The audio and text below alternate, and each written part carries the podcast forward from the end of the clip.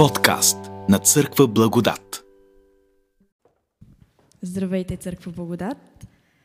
А, много се радвам, че можем сега да бъдем заедно и да прославим Бог.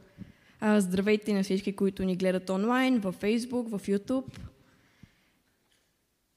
Много се чудих върху какво да говоря днес, общо взето. Прегледах страшно много текстове, а, но никой не ми задържа вниманието, докато накрая не се спрях върху една изключително интересна глава и история от Йоан. И сега ще обясня защо. Последно време, аз лично, не знам за вас, усещам доста голяма разлика между живота на хората в църквата и на хората извън църквата. Или по-скоро, да бъдем по-точни, в живота с Исус и в живота без Исус. В живота като вярваш и в живота когато не вярваш. Усетих тази разлика, защото много хора покрай тази трета вълна първо изгубиха живота си. Много хора се борят за живота си. И ние като вярващи винаги имаме надеждата и сигурността в Бог. И нас ни е страх, така е, и ние страдаме, когато се случи нещо подобно. Няма как да не страдаме, ние сме хора, но имаме нещо, което на другите им липсва. И това е спокойствието в силата на Бог. Винаги знаем, че когато нещо лошо се случи, ние можем да се молим. Когато някой се бори за живота си, ние можем да се молим, а не да седим просто безпомощни. Всъщност, днес ще си говорим за 21 глава на Йоан. А, тя е разделена на две части. Ние ще се спрем само върху първата част, от 1 до 14 стих. А, всъщност, интересното за тази глава е, че 20-та глава, предната глава, последните стихове 30 и 31 стих, звучат се едно, че Евангелието на Йоанн свършва. Сега ще ги прочета. А Исус извърши пред учениците още много други знамения, които не са описани в тази книга. А това бе написано, за да повярвате, че Исус е Христос, Божия Син, и като вярвате да имате живот в Неговото име. Прекрасно. И тук главата звучи се едно, че свършва. Но Йоанн добавя още една глава, 21 глава. Ще разгледаме, както казах, от 1 до 14 стих. След това Исус пак се яви на учениците на Тивериадското езеро. И ето как им се яви. Там бяха заедно Симон Петър, Тома наречен Близнак, Натанаил от Кана Галилейска, Заведеевите синове и други двама от учениците му. Симон Петър им каза, отивам да ловя риба. Казаха му, ще дойдем и ние с теб. Излязоха и се качиха на лодката. И през онази нощ не уловиха нищо. А когато вече се разсъмваше, Исус застана на брега, но учениците не познаха, че е Той. Исус им каза, момчета, имате ли нещо за ядене? Отговориха му, нямаме. А той им каза, хвърлете мрежата отдясно на лодката и ще намерите. И така, те хвърлиха и не можеха вече да, излек, да я извлекат поради многото риба. Тогава онзи ученик, когато Исус обичаше, каза на Петър, Господе, а Симон Петър, като чу, като чу, че е Господ, навлече си връхната дреха, защото я беше свалил и се хвърли в езерото. А другите ученици дойдоха с лодката, защото не бяха далеч от сушата, но около 200 лакти и влачеха мрежата с рибата. И като излязоха на сушата, видяха разтлана жарава и на нея сложена риба и хляб. Исус им каза, донесете от рибата, която сега уловихте. Затова Симон Петър се качи на лодката и извлече мрежата на сушата, пълна с едри риби. 153 на брой. И макар да бяха толкова много, мрежата не се скъса. Исус им каза, елате да закусите. И никой от учениците не смееше да го попита, ти кой си? Понеже знаеха, че е Господ. Исус дойде, взе хляба и им даде също и рибата. Това беше вече трети път, когато Исус се яви на учениците, след като възкръсна от мъртвите. В тази история ще разгледаме нещата, три неща, които присъствието на Исус носи в нашия живот. Първо, едно, първото от нещата е призванието. Какво е призванието? Общо взето всеки търси призванието в живота си, дали ще е работата, дали ще е семейството, дали ще е ученето. А, лекарите, примерно, това е тяхното призвание. Те трябва да спасяват животи. До лятото и аз много се чудих, примерно, какво да уча. А, аз много обичам да уча каквото и да е. А, и се чудих, примерно, дали да се занимавам изцяло с рисуване и с иллюстрация или да премина към литературата и езика. А, като цяло беше ми трудно да реша. И мисля, че хората и в църквата, и извън църквата, всеки търси своето призвание в живота и нещото, което да следва. Ние, като вярващи обаче, имаме едно върховно призвание, което сме призовани да изпълним, да следваме. Нещо, което е над всичко останало. И, както Исус би казал, да бъдем овци на човеци. Това всъщност е едно от нещата, които ни помага и по време на криза. Примерно, по време на тази пандемия, а, да, съм избрала да уча това да бъде моето призвание в живота, обаче най-малко ми се занимава с учене, честно казано. Баща ми беше в болница, няма да хода на лекции. И всъщност това е призванието, това по-върховното призвание е нещо, което ме крепеше. И нещото, върху което ние трябва да всъщност да се съсредоточим. Защото това призвание е свързано с спасение на хората, на роднините, на приятелите, дори на непознатите, за вечността. Онова, това призвание не е нещо временно, то е за вечността. И всъщност е и най-великата кауза, която ние трябва да следваме. Нека разгледаме пак историята. Това е единственото и първото, първото и единственото чудо, което Исус прави след Възкресението. Главата, т.е. първата част от главата е рамкирана. Започва след това Исус пак се яви на учениците и завършва това беше третия път, когато Исус се яви на учениците. В центъра седи появата на Исус. Това обаче не е единствената рамка, която ние ще разгледаме. Има една много по-обширна рамка, така да наречем. Тази история много си прилича на една друга история, която също е в Библията. В Евангелието на Лука, пета глава, сега ще прочетем стиховете от четвърти до 11.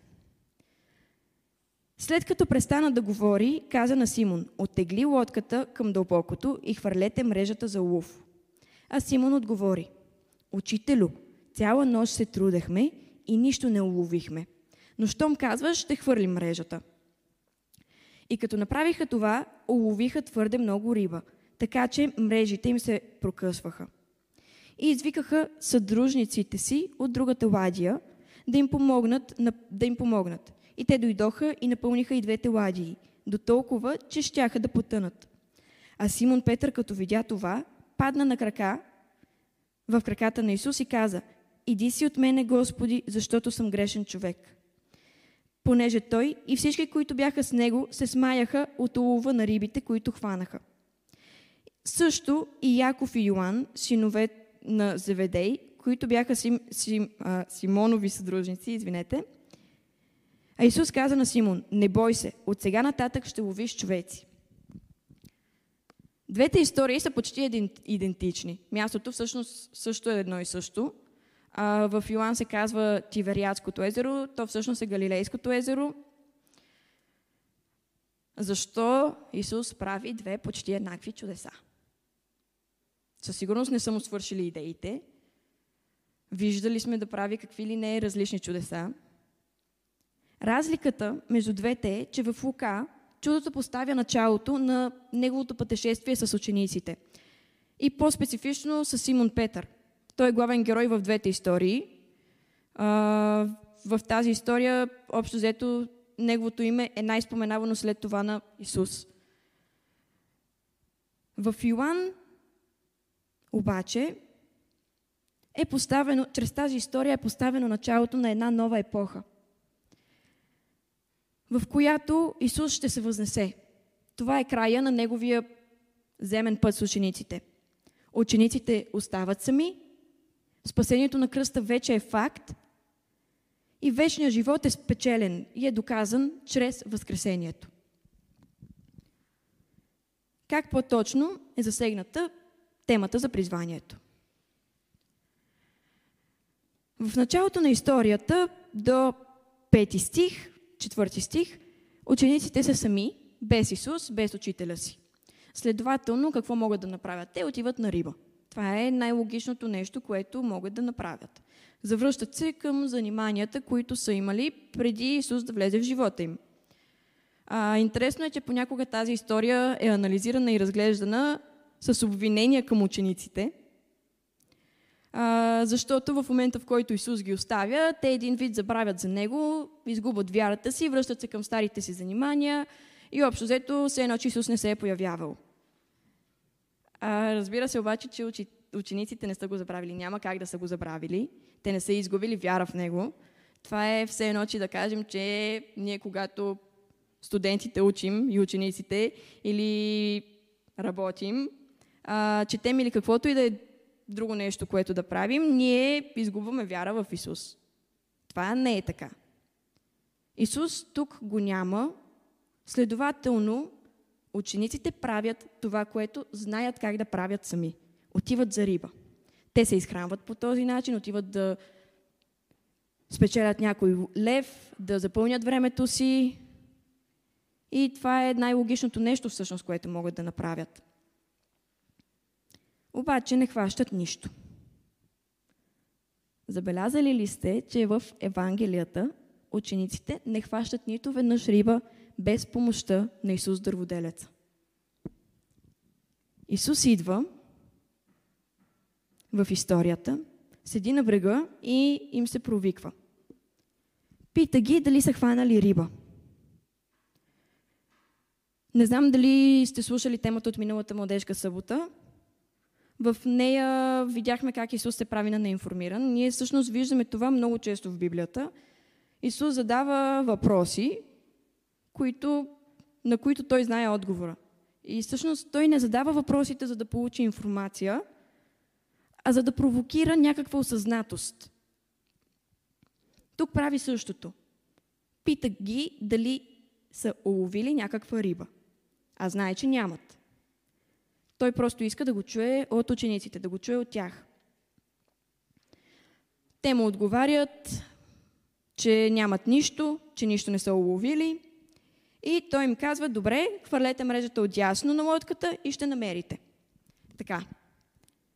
Учениците не знаят, че това е Исус. Те не са го разпознали. Все още. И получават запитване от непознат човек, да хвърлят мрежата от другата страна на лодката. Защо изпълняват тази странна заявка? Като тя е съвсем нелогична. Защото първо те не знаят, че това е Исус, второ а, те цяла вечер са хвърляли мрежата, цяла вечер са се мъчили, цяла вечер са пробвали да хванат нещо, да уловят обаче не са уловили нещо. Разликата между единия край на лодката и другия край не е толкова голям. Не е толкова голяма. Следователно, дали ще хвърлят там мрежата или там, няма разлика. Риба няма. Тогава, защо учениците всъщност се вслушват в заявката на Исус? Защото цялата история им се струва някакси много позната получават това дежавю от а, времето на когато са срещнали за първи път Исус. Защото такова странно искане никой друг, освен техния учител, не е, не е искал, не е правил. Хвърлят мрежата и вече не могат да я извадят. И Йоанн вече с сигурност казва Господ е.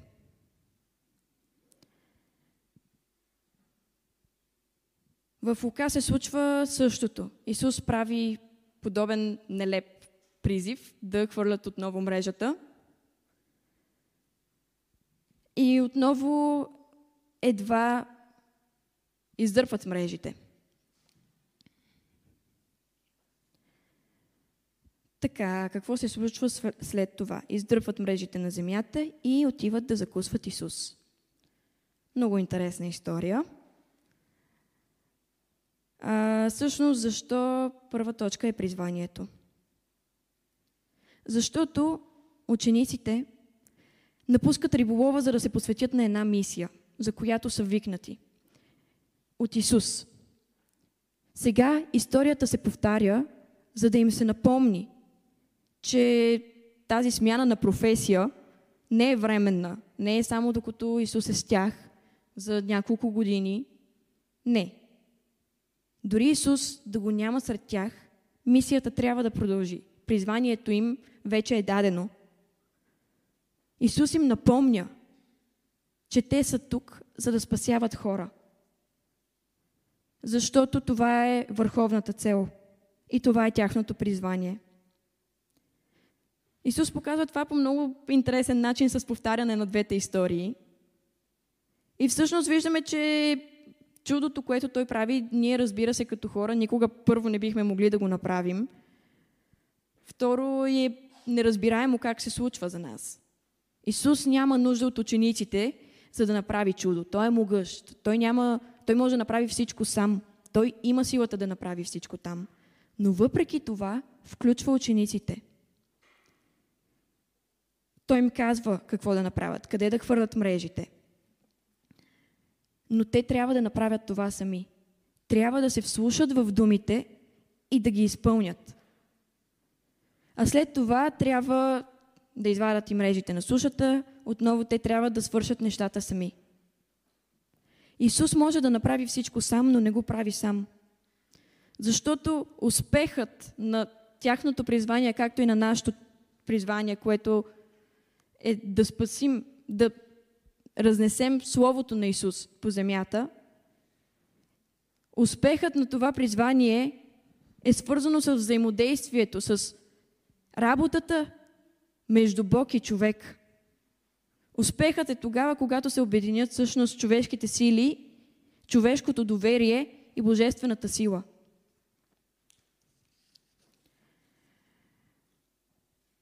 И подобно както Исус изисква от учениците те да бъдат послушни и да, се довер... да му се доверят, ние също трябва да се доверим на Бог за плановете, които Той има за нас. Защото без Бог нашето призвание е безплодно, подобно на мрежите на учениците. И е много интересно. Някой път Бог ни дава най-добрите обстоятелства, най-добрите възможности, най-добрите идеи, но той няма да действа вместо нас. Ние сме тези, които трябва да свършим нашата част. И ние сме тук на тази земя заради това. Исус показва на учениците, че дори да го няма физически сред тях, те трябва да продължат служенето си. Това е и първата идея, която е заложена в историята. Това е една притча за нашето призвание. И пак ще го повторя. Това, че Бог го няма физически, не означава, че той не действа зад завесата, както Исус прави в историята. И ние не трябва да забравяме, че мисията продължава. Защото Бог може да напълни мрежите, да благослови живота ни, но Той няма да свърши нашата работа. Той може да подари таланти и възможности, но ние сме тези, които трябва да ги развием. В края на историята всъщност се показва и най-важното нещо за служенето, според мен. След работата, която свършват учениците, те сядат да закусят с Исус. И Исус им казва, донесете от рибата, която уловихте. Отново ги включва, не ги оставя изолирани от нищо. Всъщност той по този начин признава работата, която те са свършили. Признава, че те са се потрудили, че са хвърлили мрежите, че са го послушали, че са издърпали мрежите. И много често, когато се прави нещо, се спори по въпроса, чия е заслугата за успеха. Някой път се клони да се каже, че цялата заслуга е на Господ. Че Той е направил всичко. Да, идва всичко от Него, но ние също работим за Него. И много често ние така снижаваме нашето участие. Има, има я и другата крайност, когато а, акцентираме единствено върху нашата роля и забравяме, че всъщност нещата са ни дадени от Бог. В тази история Исус включва и двете неща и намира баланса. Той е приготвил закуска и признава успеха на учениците. Закуската е времето за общуване, което Бог иска от нас и което Исус иска от учениците.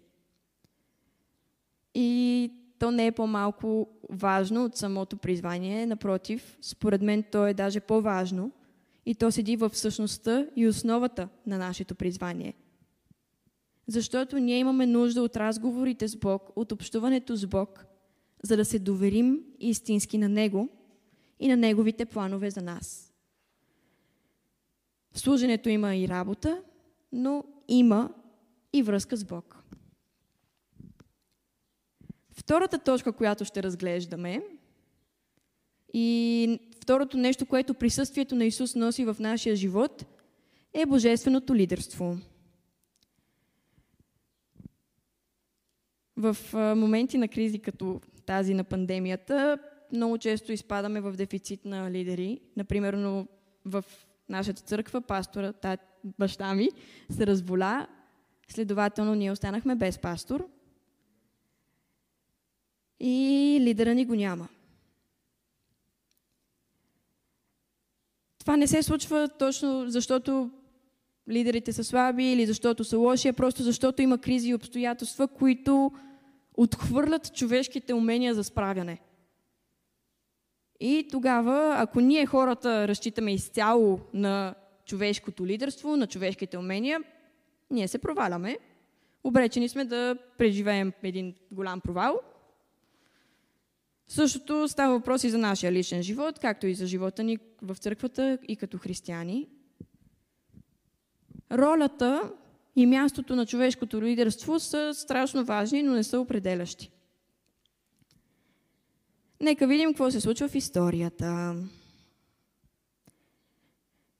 Много ясно се откроява кой е лидера на учениците в първата част на историята. Това е Петър. Първо, той се споменава най-често. Второ, той е най-ден. Той действа. Лидера по принцип е най-активният човек, който може да вдъхнови, да обедини, другите го слушат, влияят се от неговите решения. Той умее да съгласува мнения, да събере общността да действа. Петър казва в историята, отивам за риба. И останалите му отвръщат и ние идваме с теб. Той не ги пита, искате ли да отидем за риба? Не ги подкамва, хайде да ходим за риба. Той просто казва къде отива. И другите го следват. Без да питат, просто тръгват след него. Вижда се, че Симон Петър си е лидера на групата. И той има най-голямо влияние върху останалите. Помня, като бяхме малки, по лагери и като цяло дори зад блока в градинките, винаги имаше един такъв по-лидер на компанията. Ако той каже, отивам на люлките, всички след него отиваме на люлките. И беше много готино. Люлките бяха новото готино място, където се събираха готините, защото така е казал Еди кой си. Щом нашия лидер беше там, и ние сме там. Петър по същия начин повежда групата, обаче няма успех. Исус идва, появява се в историята и Петър вече е изместен. Вниманието от Петър е изместено и е насочено изцяло към Исус. Всъщност Исус е непознатия в началото. И въпреки това всички слушат Него. Важно е да се каже за един лидер, че той може да не е най-прозорливия, както виждаме в историята.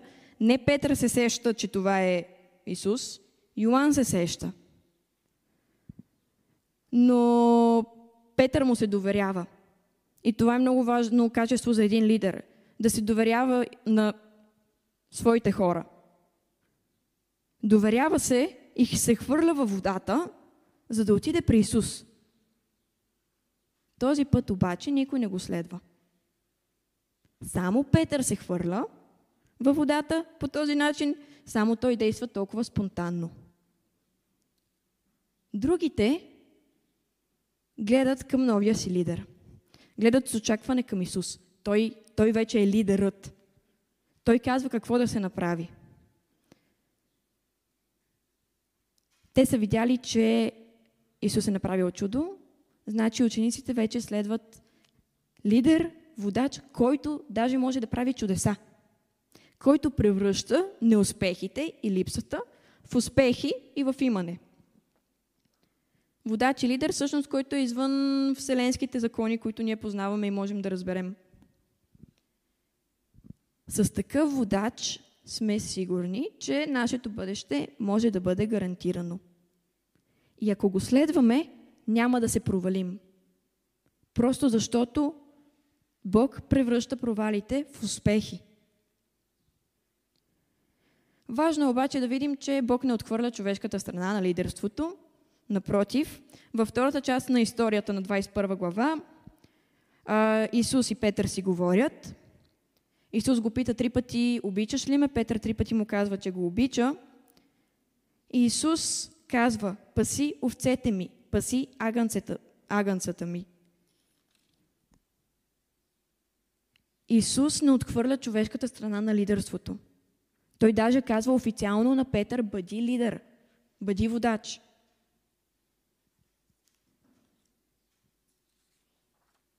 И това е много интересно, защото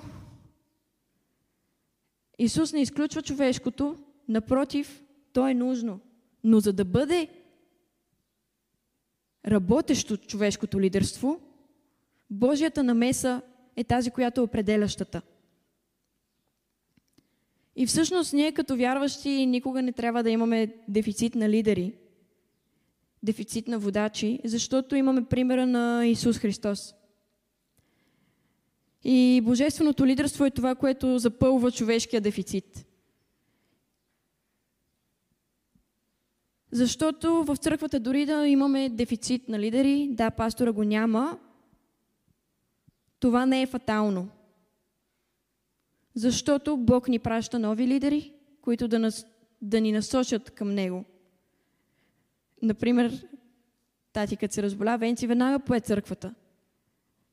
Въпреки всичката друга работа, която има да прави, както и много други пастори дойдоха и имаха възможност да проповядат при нас. Исус приема и работи и утвърждава новите лидери да израснат въпреки пречките. Петър се отрича преди Исус да бъде разпнат, три пъти се отрича от него, но Исус го приема обратно и му продължава да помага да продължи напред. Третата точка, която ще разгледаме, третата промяна, която настъпва в живота ни, всъщност е загрижата на Господ към нас и спокойствието и сигурността, които Той ни дава, когато е в живота ни. Още когато Исус ги пита, хванали ли сте риба, хванали ли сте нещо, в моя превод е, момчета, имате ли нещо за ядене? В оригинал думата означава дечица. Деца. Още в началото на историята, когато Исус се появява, още когато те не са го разпознали и не знаят, че това е техния учител, Исус се държи като родител, като любящ родител. Той се появява в момент на криза и цялата обстановка се променя.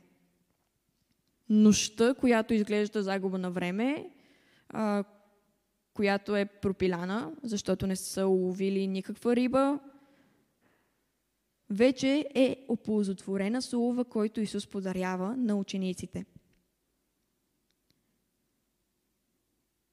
Петър скача във водата, за да отиде при Исус и на брега Исус го чака. Чак... Те заедно чакат и другите ученици да дойдат. И всъщност най-хубавото в тази история е закуската, която Исус е приготвил. Грижи се, Исус се грижи за тях точно като родител. Със сигурност те са пригладняли, те не са спали цяла вечер, не са уловили нищо, уморени са. Най-хубаво е някой да се е погрижил да ти е сготвил. Аз а, много обичах, като ходех на училище, преди всичко да мине онлайн. А, уморена съм вече от целия ден, особено ако съм била втора смяна. По принцип, не съм имала, повечето пъти даже не съм имала време да отида да си купя нещо за ядене, да се прибера и мама да ми е сготвила нещо вкусно, нещо хубаво, което обичам, за да си хапна. По същия начин учениците, Исус посреща учениците. Всъщност Господ тук виждаме, че им дава спрямо тяхните нужди. Превръща липсата им в имане. Те са гладни, Той ги нахранва. Грижи се за тях. И още по-интересно е, че Исус прави това, въпреки, че учениците все още не са напълно сигурни, че това е Бог. Те знаят, че е Той, но все пак се съмняват. В текста се казва, никой от учениците не смееше да го попита, ти кой си? Понеже знаеха, че е Господ. Хем знаят, че е Господ, хем се съмняват, че е Той. Това се случва, защото след Възкресението виждаме на учениците им е трудно да разпознават Исус. Не знаем Той ли се е променил физически, тяхната представа ли се е променила. Просто те вече не разпознават толкова лесно Исус. И всъщност тук Исус вкарва това второто дежавю в историята. Рибите и хляба много напомнят за чудото с пете риби, пете хляба и двете риби. Исус сякаш им подсказва, че това е Той. За да не се притесняват, за да не се чудят. И всъщност по този начин Той им дава едно чувство на сигурност, на уют, на дом. Може би това се превърна в любимата ми част от историята, защото представете си какво е чувството Исус да ти е направил закуска. И да те чака ти да си свършиш работата. Да се върнеш от работа и той да те посрещне у дома. Интересното е, че Исус чака учениците да свършат тяхната си работа. Не те чакат Него, не ние да чакаме Исус, чиято работа е много по-важна от нашата със сигурност. Исус чака учениците. Защо прави това? Всъщност той им показва, че е на разположение. Той им дава това, от което имат нужда.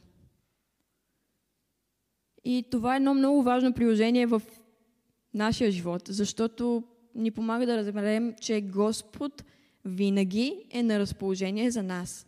Винаги е с нас. Дори когато не знаем, подобно на учениците, че това е Той. Много често се случва ние да не разпознаваме Неговите чудеса в живота ни, грижата Му към нас. Като цяло да забравяме даже за, за това, че Той работи в живота ни чрез различни хора, чрез събития. И изобщо даже не се замисляме.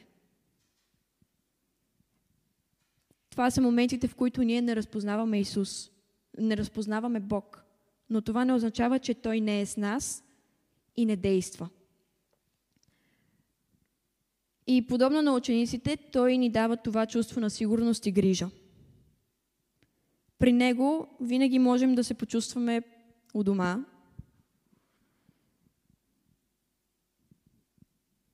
Защото Той никога не ни оставя, дори когато не разбираме. Той се грижи като родител. Един родител винаги ще даде абсолютно всичко за детето си.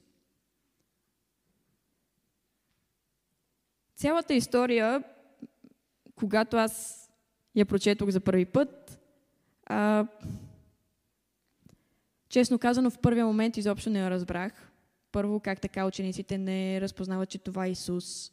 Второ, какво е това чудо, което Исус прави? Защо го прави? Защо пък а, ги чака и на брега? Историята е много интересна и някак си нетипична от това, което сме виждали преди това в... от чудесата, които прави Исус. И нещата, които според мен е важно да се запомнят и да се вземат от тази история, е, че когато Исус е в живота ни, ние имаме призвание, имаме цел, имаме опора, която да поддържа живота ни. Защото призванието е това, което дори и по време на криза ще ни води. Нашето върховно призвание, което трябва да седи преди всичко друго. Второто нещо е да не се притесняваме, когато нямаме кого да следваме, когато нямаме лидер.